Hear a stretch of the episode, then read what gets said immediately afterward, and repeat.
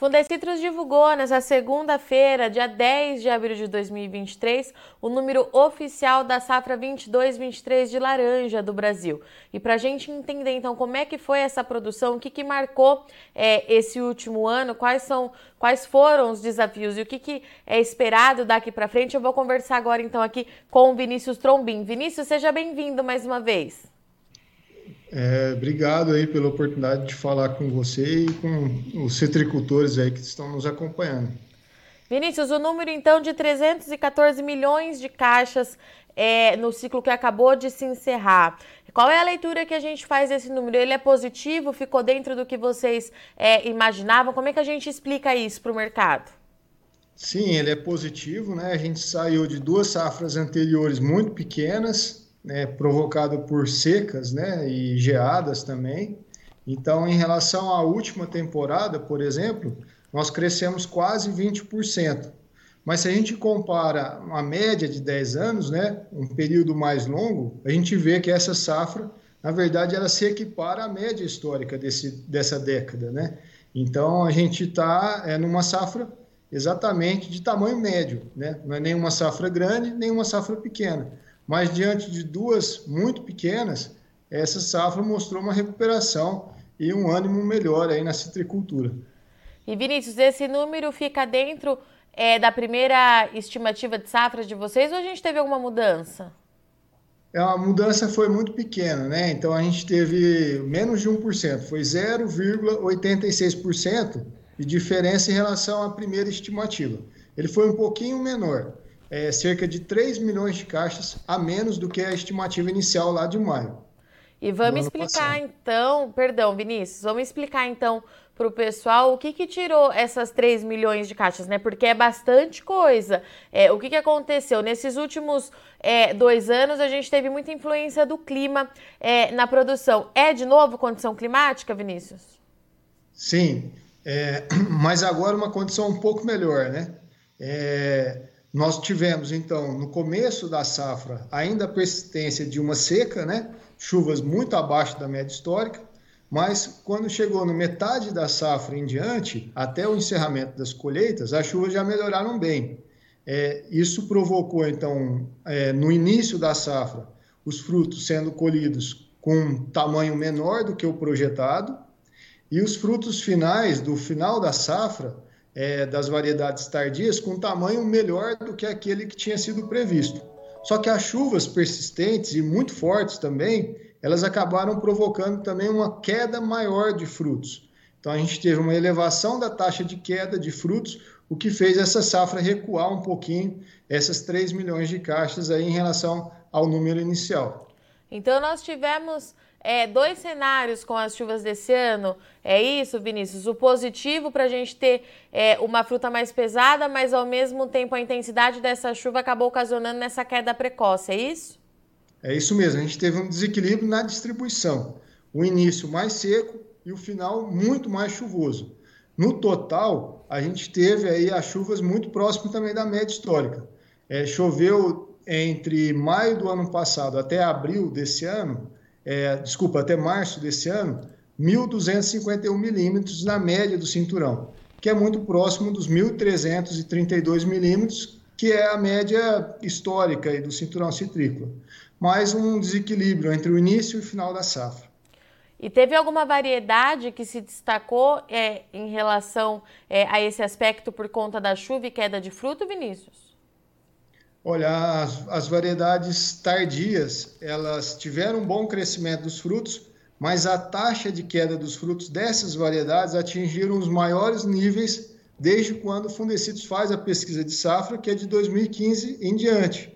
Então, a gente teve, é, che chegou nessas variedades a uma queda de praticamente 28%, tanto para a variedade Valência, folha murcha, quanto para Natal. Então, a gente teve é, uma queda muito acentuada desses frutos, atingindo os maiores níveis desde lá de 2015, quando a pesquisa foi iniciada. É, e Vinícius, em relação à qualidade é, desse fruto, né? Como é que ficou para essa safra que é, vocês trouxeram esse número final agora? Então, ficou dentro do que é esperado? Essa condição climática traz alguma preocupação em relação à qualidade da fruta, é, em relação ao que o mercado pede? Como é que ficou em relação a isso? É, essas chuvas do final aí da temporada, elas acabam prejudicando um pouco o rendimento industrial, né?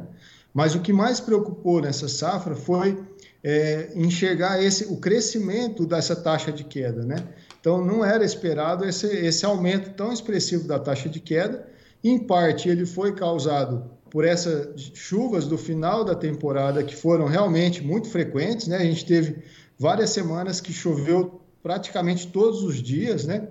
É, e também a, a, taxa de queda, o aumento da taxa de queda causado pelas pragas é, e doença do cinturão citrícola, né? Então a fruta, a mosca de fruta, das frutas e o furão, é, só essa praga, né? Só essas, essa, por conta dessa causa, nós tivemos mais de 6% da, da taxa de queda.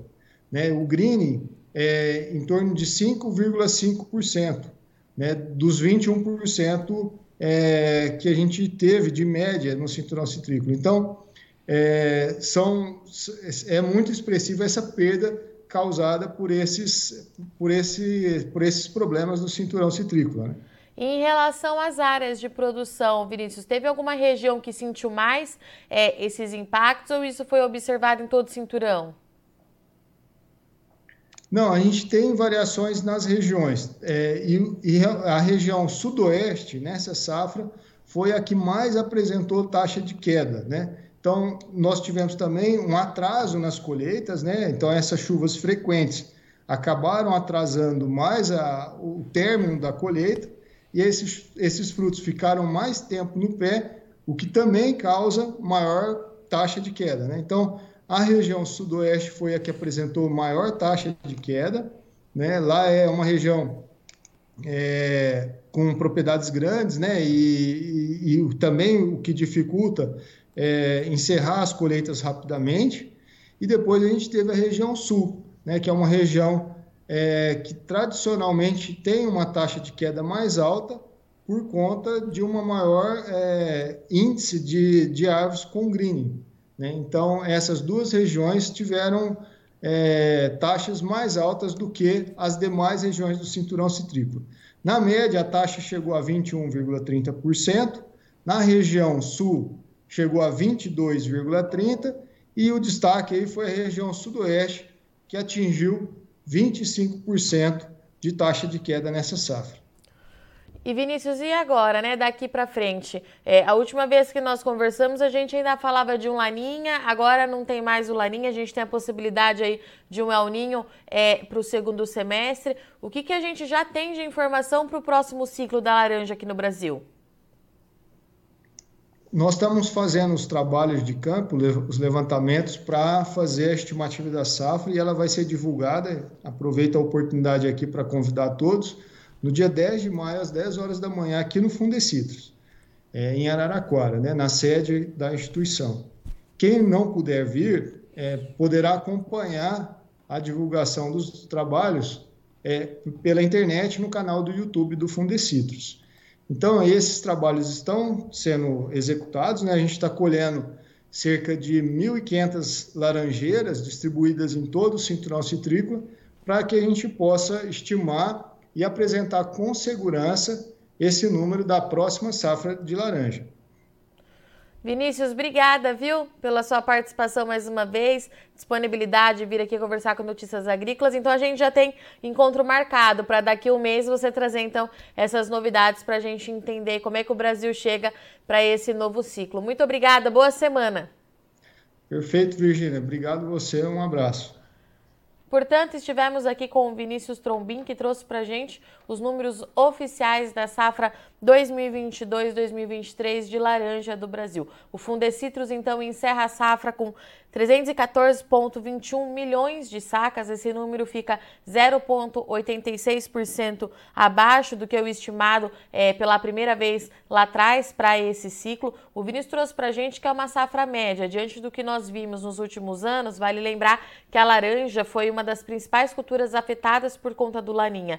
Tivemos seca prolongada e depois também teve geada. Então, as duas últimas safras do Brasil tiveram um impacto muito negativo por conta das condições climáticas. Essa safra esboçou uma leve recuperação, mas tem um fator que o Vinícius trouxe para a gente, que as chuvas continuaram irregulares por todo o cinturão é, citrícolas do país e isso acabou é, justificando aí a queda de 3 milhões é, de caixas, né? Então tem 3 milhões de caixas a menos do que poderia ter sido produzido pelo Brasil se não fosse a irregularidade é, das chuvas. A partir de agora, o Fundecitrus já começa a fazer o levantamento para a safra 2023-2024. É esperado no mercado uma recuperação é, do Brasil, principalmente porque a gente não tem mais um laninha no radar. Teoricamente, teremos aí o que tudo, ao que tudo indica os modelos meteorológicos um El Ninho a partir do segundo semestre, mas a tendência, ou pelo menos a expectativa desse mercado, é que de fato é, haja uma recuperação para a safra do Brasil de laranja no ano que vem.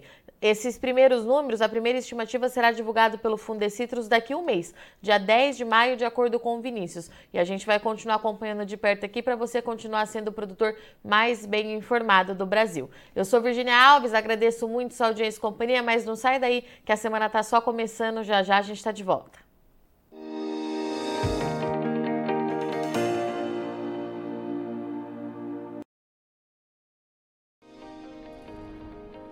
Inscreva em nossas mídias sociais no Facebook Notícias Agrícolas, no Instagram arroba Notícias Agrícolas e no nosso Twitter arroba Notiagre. E para não perder nenhum vídeo, não se esqueça de nos acompanhar no YouTube e na Twitch Notícias Agrícolas Oficial.